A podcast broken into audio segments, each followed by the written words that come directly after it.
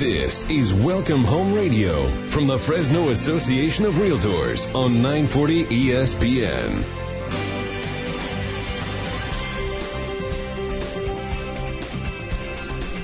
Well, good morning and welcome to Welcome Home Radio. This is Don Scordino, your host on our Valley's most informative real estate talk show. This hour is being brought to you by the Fresno Association of Realtors, and the goal that we have is to provide our listeners the real facts, the real stats, and the truth about our local market. We want to provide you with the information that will help you make informed decisions.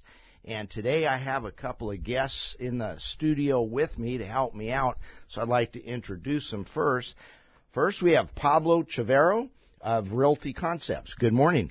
Good morning, Don, and thank you for having us here. Yeah, hey, thank you for helping out. And I understand uh, you do real estate investing along with real estate sales. I do. I actually got into real estate investing first with Leo, and he helped me with my investing, and I ended up uh, getting my license and enjoying the real estate uh, aspect in that as well. Okay, great. And, and we're going to talk about real estate investing later on in the show. And um, it's kind of interesting. The National Association of Realtors just came out with a new program designed to help realtors with their careers, and it's about exactly that how we can be involved in investing in real estate to create a, a retirement income for us. So, and then you mentioned Leo. Who in the heck is Leo? Oh, here it is. Leo Nolasco, also of Realty Concepts, and um, uh, you have been in the business how long, Leo? Uh, a little over 10 years now. Okay, so you know a thing or two already. A little here and there, yes. All right, and, and I understand that you invest also, but your primary focus is sales. Correct. Yeah, we do a little bit of everything from representing buyers to sellers, uh, investments, and of course uh, building our team and showing them what we have done and learn from our experiences as well.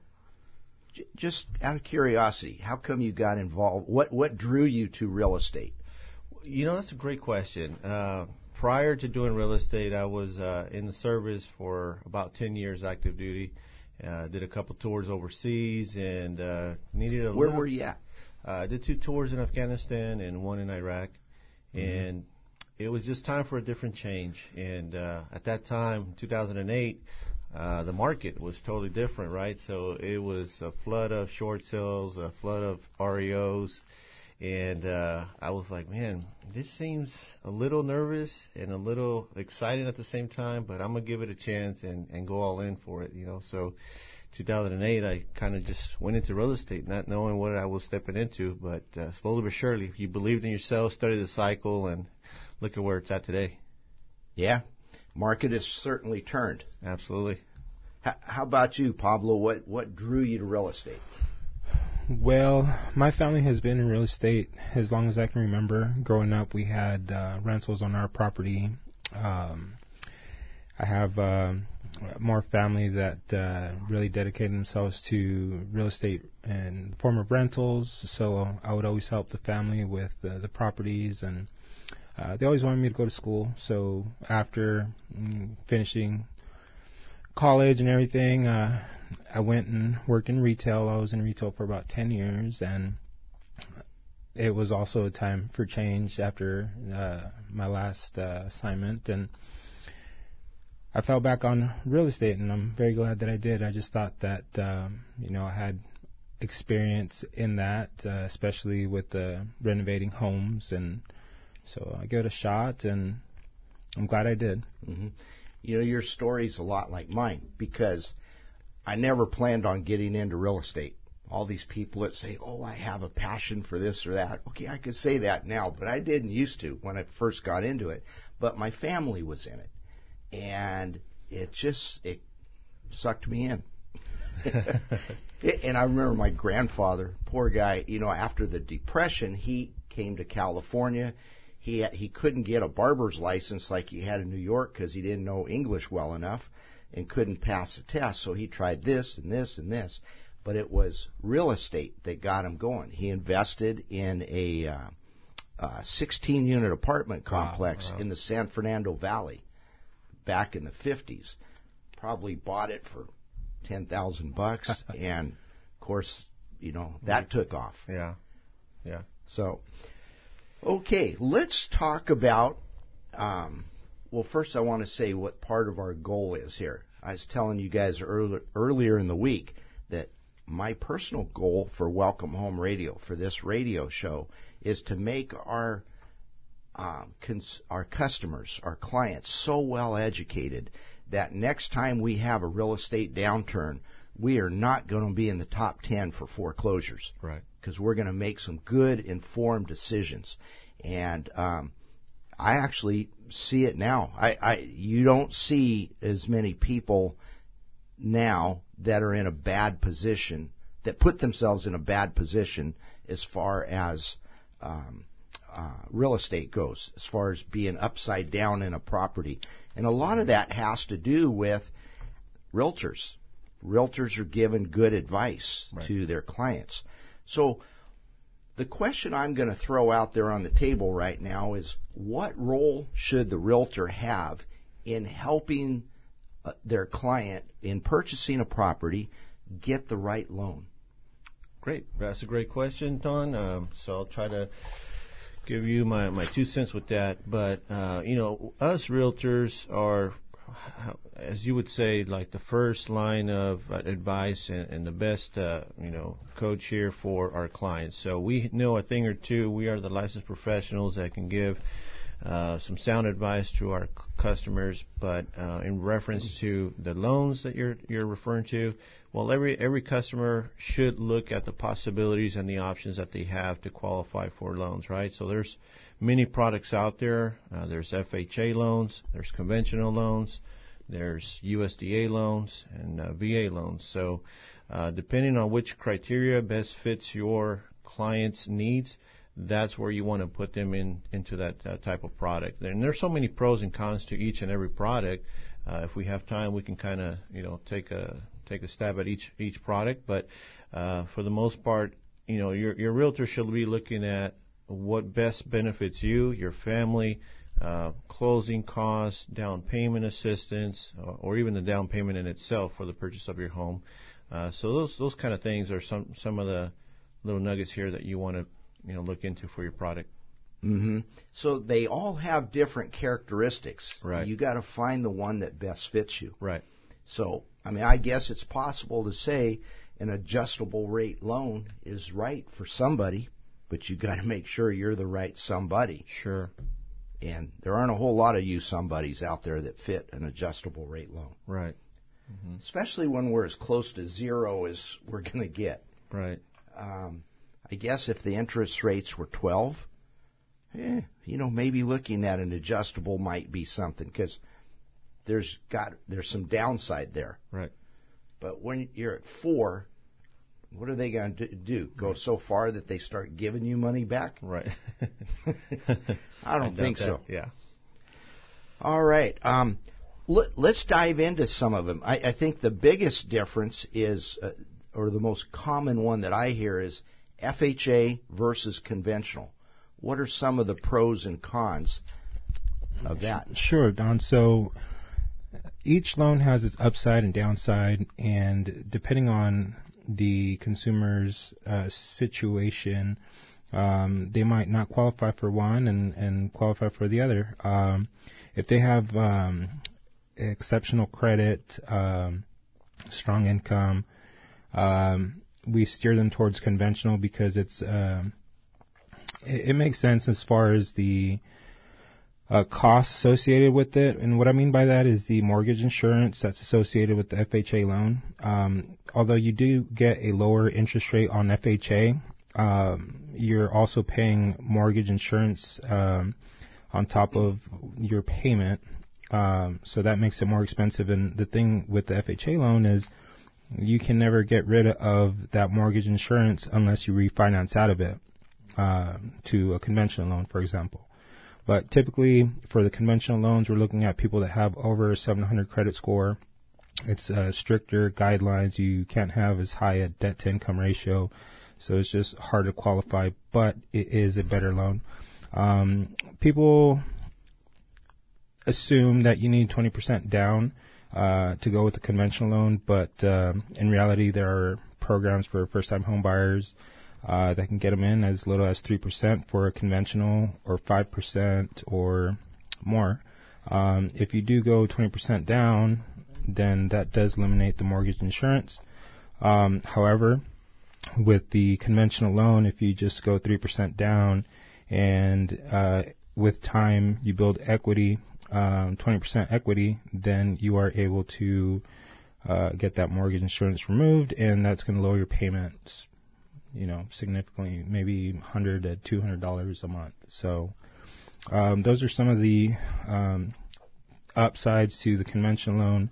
Again, with the FHA loan, there's some people that uh, really just want to buy a house now, and you know they might not have the excellent credit um, and they're not able to qualify for a conventional loan. Um, their debt to income might be a little bit higher and what have you, so you know they're happy with the FHA loan. Um, at least they're able to get a house, and especially now that um, you know the interest rates are lower than they were just a few months ago, um, it really makes sense to them to you know buy it now while the interest rates are low. So uh, we get daily updates on the interest rates. Uh, the last update that we had um, for uh, strong credit scores, you can get uh, four percent on an FHA loan. That's like with the 700 percent or 700 credit score, uh, which is really low. Um, you know, to where it has been um, in the past. So yeah, and of course rates change daily sometimes two or three times a day, mm-hmm. depending on factors. Right. So, and and that's where we're, you know, we got to get that information from our local uh, loan officer. In, in fact, that's a good segue into this. We have to. Realtors aren't the ones that do the loans. Correct. But we're the coach. We are the coach. You send the play in to the to the loan officer. And it's like here's a buyer that fits these criteria this is um, wh- where they want to go, and then you let them be the quarterback on that portion of it. Right. Yeah. Yeah. I always love sports analogies. Yeah. so speaking of that, uh, we do have to go to our first commercial break. So stay tuned to Welcome Home Radio 940 ESPN.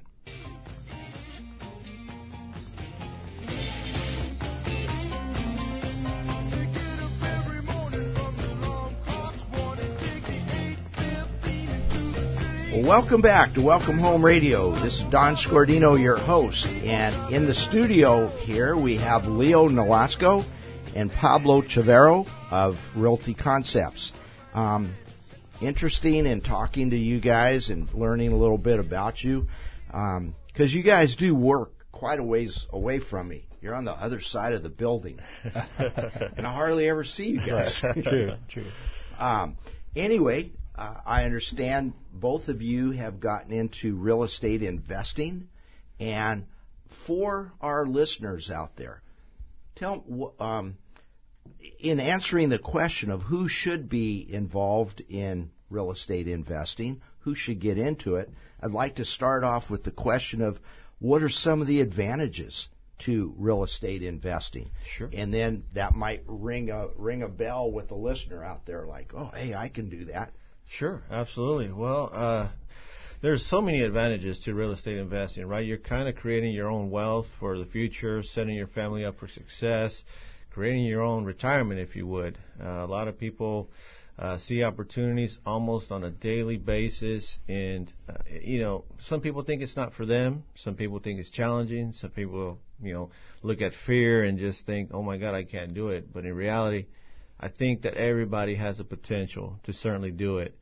And, you know, you just have to have an open mind when you see that junky house, that, that beat down house, when you see something that's just the sore eye of the neighborhood, that's where the opportunity knocks. And you have to look at the upside, right? You see all these TV shows almost every weekend. Probably right now they're airing as well and and you get ideas, you get inspired of what a true product can look like. But that's where you really take advantage of of, of the circumstances. So, yeah, creating creating your future wealth, uh, you know, add in properties to your portfolio. Um, you know, setting your your family up for success. I mean, it creates some great income. You know, you just made me think of something. You said if you see that sore eye in the in the uh, neighborhood, Yeah. that's the opportunity. Well, here's who should not be involved in real estate investing. Sure. If your vision is that you're going to buy that that bad, the worst one on the block, and you're not going to improve it, then you're not the right person for real estate investing. Right. You you got to improve it. You got because that'll help bring the whole neighborhood up. Absolutely. Yeah. Yeah. Pablo, what about you? I mean, what what do you think are some of the advantages to real estate investing? Well, there are lots of advantages with real estate investing. Um, some of the most recent um, deals that I have seen um, have great benefit to it. Um, for example, the uh, lifetime cash flow and appreciation of the properties. So um, there's this property that uh, we're working on currently. Um, it's a sore, uh, you know, it's a sore property. It, um, the house is completely dilapidated. Uh, the property is overgrown. It just it looks awful, right? But uh, this property has the potential to build 16 units on, um, which is part of the you know zoning that uh, comes with the property. Which for people that don't know, they might just think that it's just the house, you know, that's uh, in bad condition. But when this is all said and done, um, you can be collecting rent on 16 units for the rest of your life. Um, eventually, they will be paid off, uh, getting the property for a discounted price. So we can either flip it, which is going to be a good profit, um, but um, if you hold on to it long term, you'll make about a million dollars in about 20 years off of one transaction. So, um, long term benefits, these investments aren't, um, you know, something that uh, happens overnight, but in the long run, it really is uh, a way to build wealth. Um, so you were talking about who should do it. I know Leo talked uh, about it a little bit, but um, for me, um, I think it's people who are willing to take the risk because you know it's not like we guarantee that uh, people are going to have um, you know positive results. There's people that don't do well all the time because they don't know what they're doing and they go in there without mentorship, without guidance, and they make costly mistakes um, all the time. So I think somebody that is willing to take the risk and understand that you have to be uh, surrounded with um, people that are going to guide you and help you, uh, but still take a risk. Um, other people that uh, would be, you know, benefiting from investing is people that have money in retirement accounts. Um, typically, retirement accounts aren't going to grow, you know, very much, but um, if you're investing, you can get strong returns. Um, there's a, a partner that I have. Um, he just made eight thousand dollars off of a forty thousand dollar six month loan. So, if you can imagine um, putting forty thousand dollars into the bank, and in six months you would have eight thousand dollars, you would be very happy, right? Yeah. It- did he make a private loan? Is Yes. Okay. So that's uh, one of the ways our investors make money. Um, So you don't actually have to buy real estate. You can invest in real estate in other ways, such as be in Yeah. the bank. yes. Yeah. Private notes. Yes, so there's a lot of creative ways of doing real estate investing, which takes me to my other point is for people that simply want to get into the um, investment side of it, you really just need to have the desire to start. Um, you don't really need a lot of money. Um, you do need some money, but it doesn't have to be your money. You can, you know, either get credit cards or have family or friends lend you money so that you can get started with the creative side of investing and um, you know getting off market deals um, where you actually don't have to buy the property you just simply make a deal and you're able to um, do uh, an investing that is called wholesaling. So that's part of the investing where wholesalers then turn around and sell it to the actual rehabber, um, who then closes and pays cash. So mm-hmm. you don't have to have the cash to secure property, um, which you know is good for people that don't have the money to start. And you can even take that one a step farther. Some people invest in options. Mm-hmm. You know, they don't, they don't ever actually buy the property. They just buy the option, which is the irrevocable right to purchase that property if they choose to mm-hmm. for a set amount of time. Right. Uh, you see that a lot with land speculation. Right. And um, you can make money on both sides of that. Right. Let's say some farmer that owns 40 acres out there in what's probably going to be future development. Right.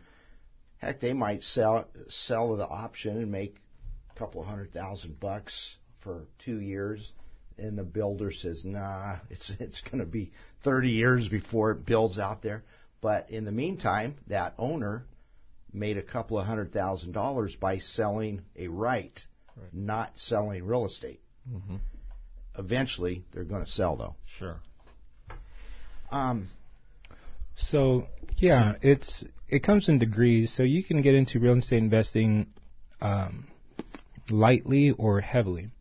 So, like I was saying, for people that simply just don't have the resources, maybe you're young, you know, you haven't built up a lot of money, you can start that way. Or if you're, you know, uh, later on in life, you have money in your retirement accounts, you can lend that money or um, just do your own investments. Um, buying rental properties that need to be fixed up at a discount, uh, refinancing them after they're rehab, renting them out, um, even commercial with uh, apartment complexes and just commercial industrial uh, development. You know, the um, developing land and putting all the accommodations that come with it, whether it be a gas station or a hotel or leasing out to you know the, the stores. That's another form of real estate investing. That's uh, you know at the mm-hmm. deep end.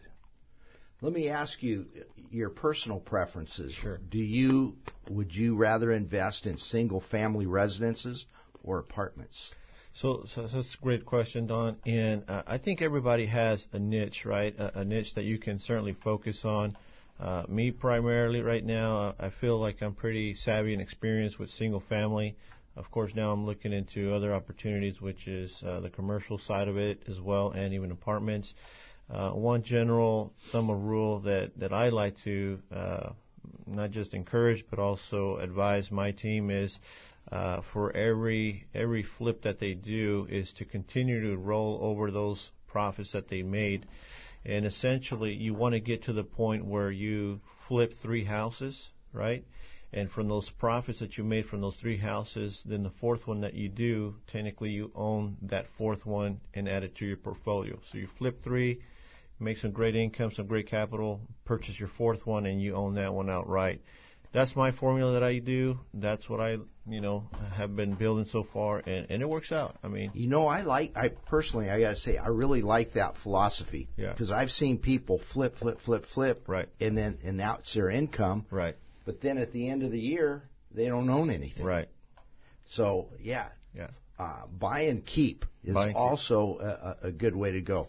Yes. We got about a minute left, but Pablo, I'd like to ask you that question too. So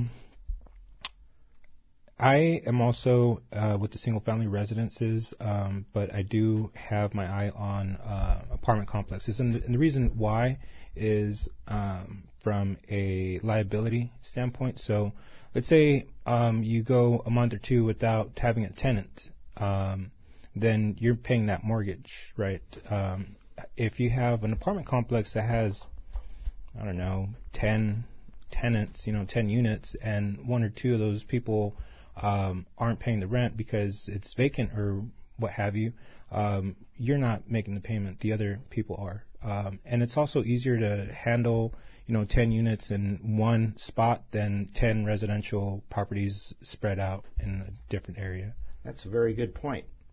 And with that point, hang on to it because we are going to go to our next commercial break. So stay tuned to Welcome Home Radio 940 ESPN.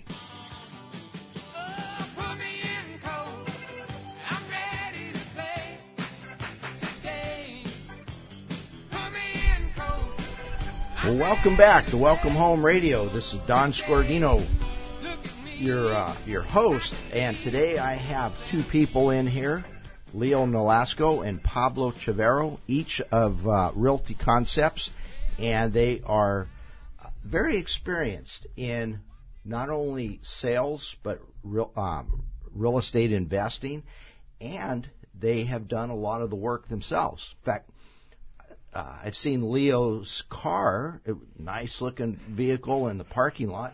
And today I didn't recognize you with your pickup truck.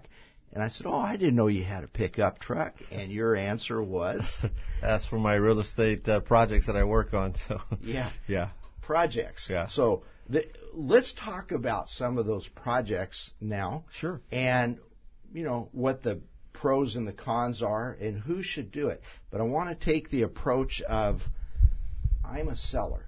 You're a seller. I, okay. Uh, okay. And you're counseling me or coaching me on what I should do to uh, sell my home for the the best, uh, top dollar. Certainly. So, and I've heard some people say, "Oh, hey, if you got the money in your wallet, keep it there. Don't don't put it back into the house and then sell it." Mm. But then I've heard other people say, "Hey, if you can get spend a dollar and get two dollars back, that's a wise investment. It, flip your own house. Sure.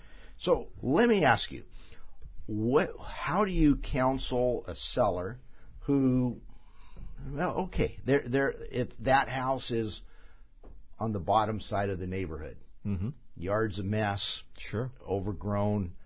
The roof is uh, getting older. Questionable. Got gray hair on it. um, or no hair on it. yeah, gotcha. so, so um, what? How do you counsel them? Great. Uh, we we actually go through this almost on a weekly basis. As a matter of fact, I have two appointments this week to counsel two uh, particular sellers that are getting ready to sell their homes as well. So, uh, one of the most common approaches that we have are landlords that have a tenant that is in the process of moving out and so they ask us, hey, give us some tips and advice. Can you come take a look at our home and give us uh, your input? So, uh, number one is uh, a buyer in today's market is looking for a good product, a good home that is pretty much clean and move-in ready. Uh, almost, I would say, almost 90% of the consumers out there, that's ideally what they want. Um, they want something that's neutral colors. They want something that's uh, modern. They want something that's updated. They want to see some some ice, uh, you know, some ice in the kitchen. They want to see some nice looking restrooms. And so for a seller that is considering in, in doing some improvements, I, I certainly recommend you guys add uh, some neutral colors, the, the light beige or the neutral, you know, honey oak uh, floors as well. We recommend you guys pay pay close attention to your kitchens because that's the first thing that uh, the ladies look at right as soon as they come into the home. So you gotta you gotta spend a little bit of money into the kitchen and also your your restrooms. Um, if you can, you know, spend somewhere between five to ten thousand uh, in your general home improvements, I guarantee you you're going to see your return uh, back on on your rental or your your home that you're getting ready to sell. Uh, in regards to the exterior, you know, landscaping, you know, every every homeowner when they purchase a home is going to tailor it to their taste, right? With flowers or trees or um, you know, sago palms, etc. So I always say just keep it trimmed low where you can actually see the house. Trim up your trees, make the the grass green, throw some fertilizer on it. Um, in regards to the roof, you mentioned, well, that's something that you're going to have to make a call on. Uh, if you think it's on its last leg, it, it may it may not necessarily fly with an inspector or the buyer, or it may sit on the market a little bit longer. So that's just a call that you're going to have to make. Sometimes you can actually get away with like a two-year roof certification, and and that'll fly for the time being and and make it financeable.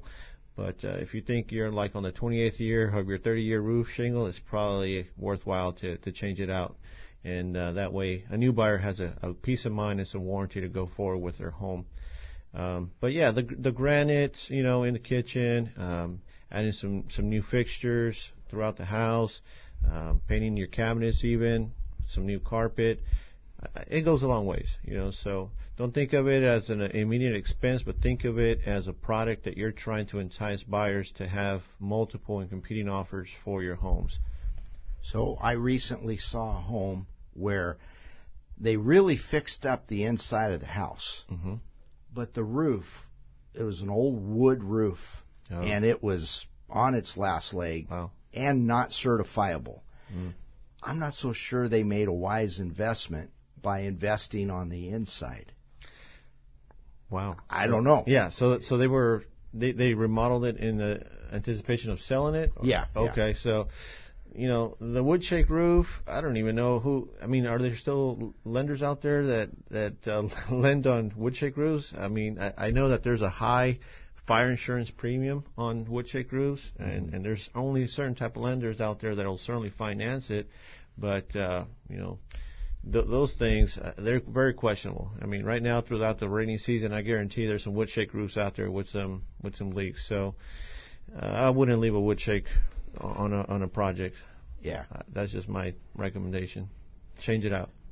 Okay. And, and so if you do make the decision to um, remodel it, Mm-hmm. you kind of have to look at the whole picture. Right. Yeah. Yeah. The wood shake roof. I guarantee you, you do the inside work and you leave that wood shake, that house is going to sit for a while. Uh, Trust me. I'm, I'm just talking from experience. So it's worth the the time and the investment to put a new roof on it. Number one, the buyer is going to be satisfied with what they have overhead, and if the interior looks good, so should the exterior. hmm All right. Um, Pablo, how about if, um, how important is it to remodel a kitchen? And, and to what extent should, should a seller remodel a kitchen? Uh, you know, maybe it's got tiled countertops. Is it worth it to put granite in? So I would say, you know, it, it depends um, on the specific house and the, the scenario. Uh, I currently have a client who uh, has the similar scenario. So he bought a house about six months ago, and it was a great location. Uh, the property itself was great, landscaping was great, had a new roof on it. Uh, he painted it when he bought it. Um, however, the interior of the house was original, so the house is from the 80s and you know has the tile countertops and the uh, fuzzy carpet and the wallpaper and, and all these things, right? So the kitchen itself, um, the cabinets were in good condition. They just needed a little bit of paint and some granite and some um, you know, uh, cabinet pulls, uh, some backsplash, some updated appliances, nice uh, hardware. Um, that's all that kitchen needs to really look modern. So we actually removed one cabinet to open up the uh, look of it, so it seems uh, like an open floor plan type of a kitchen. So just removing one cabinet, staining the cabinets, and doing those repairs or upgrades. Um, new flooring and paint as well um, is going to make a, a huge difference into the value of the home and what he's going to get as a return because he, he got it at a good price because it was outdated. The house sat on the market for a long time because it didn't appeal to a lot of the buyers. But I was able to convince him and sell him on the idea that he was buying the right way, which was great location, great home. You could always update it. You know, you can't fix the neighborhood. Um, that's what we did. So, um, I would say absolutely. Yeah, and I think getting counseling or coaching from your realtor is really important because if you're if you got a home that maybe is a little bit outdated, but you're already at the top of the neighborhood, Right. now maybe it doesn't pay because how much more beyond that neighborhood can you go? Right. Yeah. So yeah, Yeah. coaching is important. That's a, and that's another good point you guys made uh, about these countertops. So, for example, one one general thumb rule that I like to use is, you know, for the 150 houses or you know up to 175 houses, yeah, great. The, the white little square tiles for the countertops, that's totally fine within that budget. Once you start moving into the 200 to 300, yeah, certainly consider your your granites. And then once you're in the 400,000 homes and above, you know, you want to give them top quality material, right? So you're looking at the quartz and whatnot. So it all depends on the kind of home, the neighborhood, and you know the the investment opportunity that you can make into it. Don't over improve though. Don't put quartz in a one hundred fifty thousand dollar house, you know, because you'll never see your money back. Uh-huh. So yeah, Okay, so the answer, of course, is it depends. yeah, Yes. it depends. Yes, But hey, that's where the realtor comes in. Yeah. We can give some good coaching, some good counseling, and um, that that is really really important. So, um, what about flooring now? It, it, and how, it's funny how trends go. Yeah. You know, for a while, if you go to a home built in the 1960s, they may have that the original owner's still there. They're going to have carpet sitting on top of beautiful hardwood floors that have never seen the light of day. Yeah, those are Eh. the best ones. Yeah, and now people want to just rip out the carpet. They they just don't want. Yeah. They want hardwood floors. Yeah. Yeah, that that is a common trend that we're seeing uh, in today's uh, market. Uh, all these original homes from the 50s or 60s, you pull up that thick, uh, you know, green carpet in the pad, and man, you got some phenomenal floors. All you got to do is just buff them out, you know, put a nice little sealer on it, and it gives a lot of value to the house. P- people still today prefer the original hardwood floors as opposed to the, all the other products that are out there right now, but. You know, if I can have original hardwood floors in every single product, I will certainly keep that. So let's say you find a house that um, has a concrete foundation, so no no original hardwood floors. Sure. What do you recommend goes on there? What type of product? You know, uh, so we've we've done a couple of different uh, scenarios with cement slabs like that. We've actually polished one that just had nothing but cement, and believe it or not, it looked phenomenal. You know, you you just cement in general. You don't have to add any additional uh, stains or anything, but you polish up the cement, you put a sealer on it, and it looked great. You know, uh, that's just one option, but mostly in in uh, in these kind of scenarios, we like to just add the typical laminate flooring, right? You put your under underlayment, uh, laminate floors, and throughout the hallway, and then on your restrooms, you just add your tile, you know, and then same with your laundry, just add your standard 12 by 24 tile, but. Yeah, laminate floor is kind of what's trending in, in today's market, and even the products with laminate flooring, um, they have some um, 30 year products out there now that are water uh, resistant and, and you know intrusive to water barrier protection. So um, they start anywhere between a 99 cents a square foot upwards to like five dollars a square foot. It just depends on the the kind of product that you want for your home. The flooring guy that I use, he showed me um, something called LVT, Yeah. luxury vinyl tile. Mm. He said, "Hey, that's the same stuff hospitals are putting in. Yeah. because it's that hmm that durable." Yeah, yeah. With that, we do need to go to our next commercial break, so stay tuned to Welcome Home Radio 940 on your digital dial.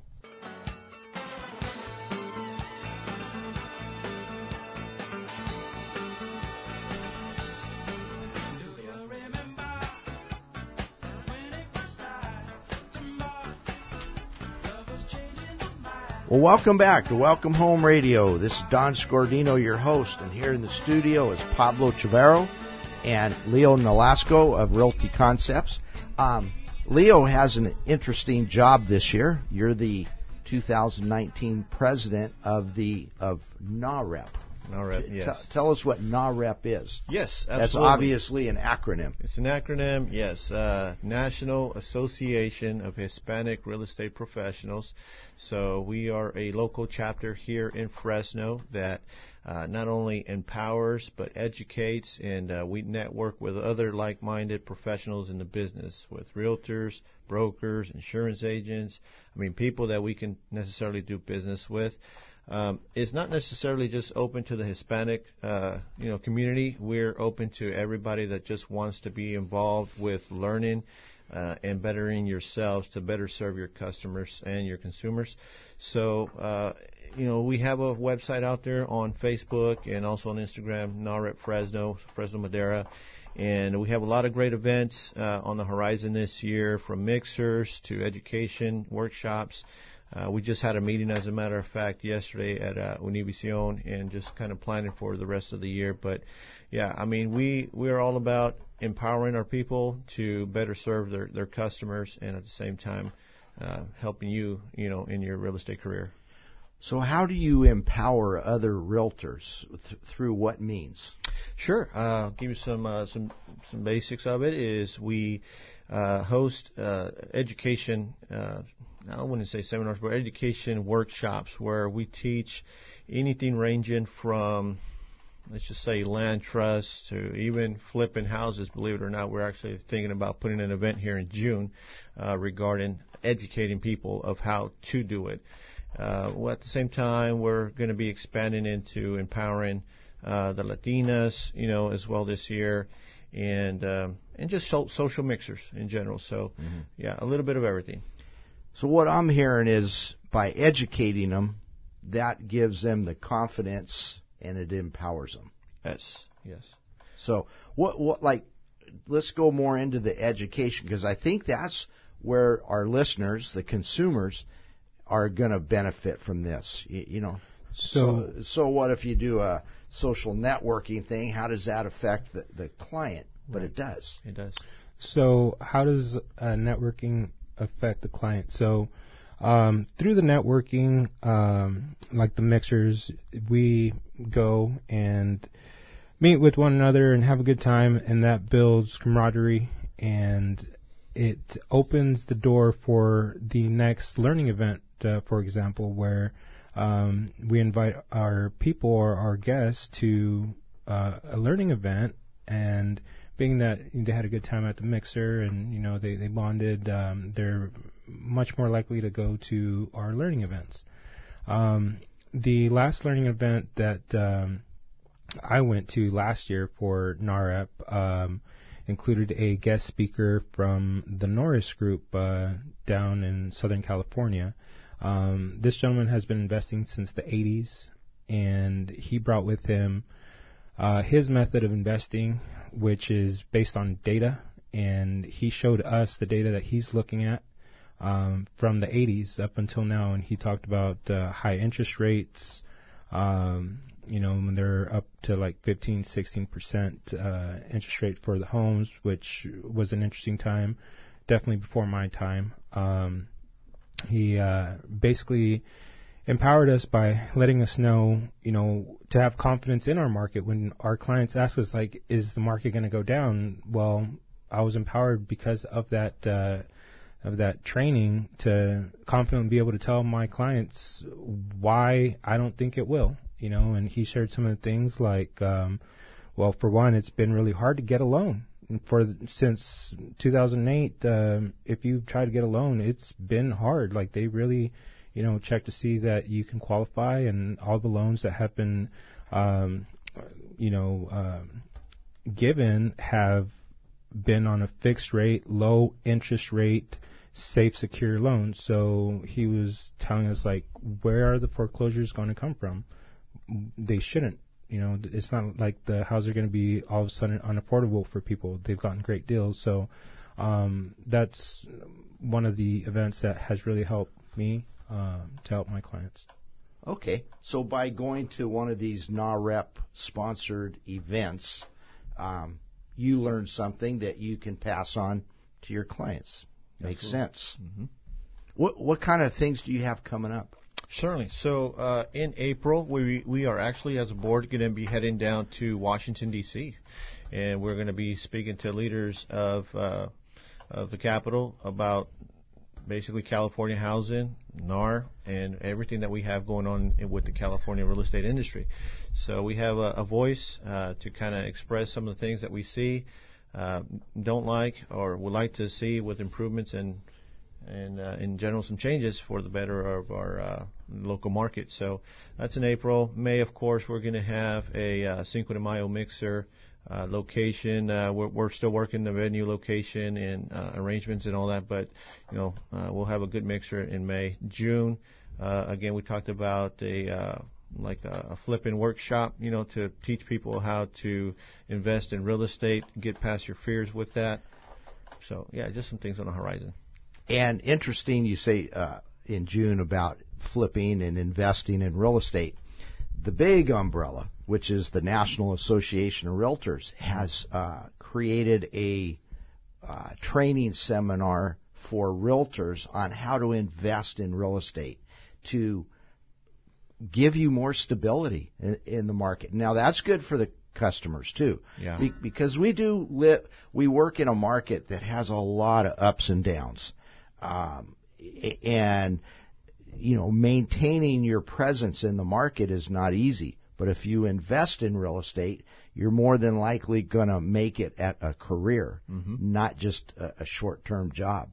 Yeah. So um, that's great that the National Association of Realtors is putting that out there and teaching everybody how to invest.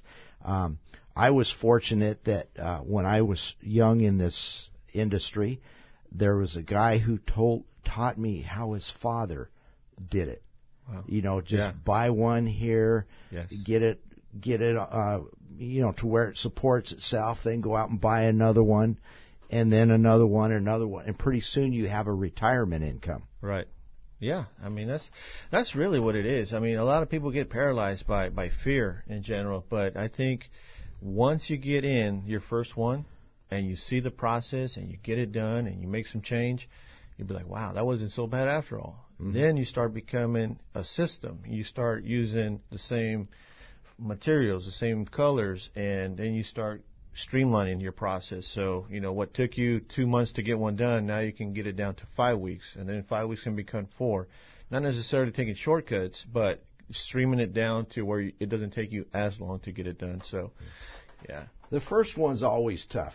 Right. Yeah. Yeah. Um, but after you have one, now you have good contacts. Right. So if all of a sudden you need a plumber real fast or a tree guy real fast, chances are you've built up a a phone book. certainly, certainly. Phone book sounds old fashioned, huh? Yes. Contact manager. That's what I Contact meant to say. yeah. There you go. Okay. We just got about a minute or two left, so I want to ask you, what is your best real estate advice? All right, I'm, going to just leave it with this. I'm going to encourage all the listeners out there.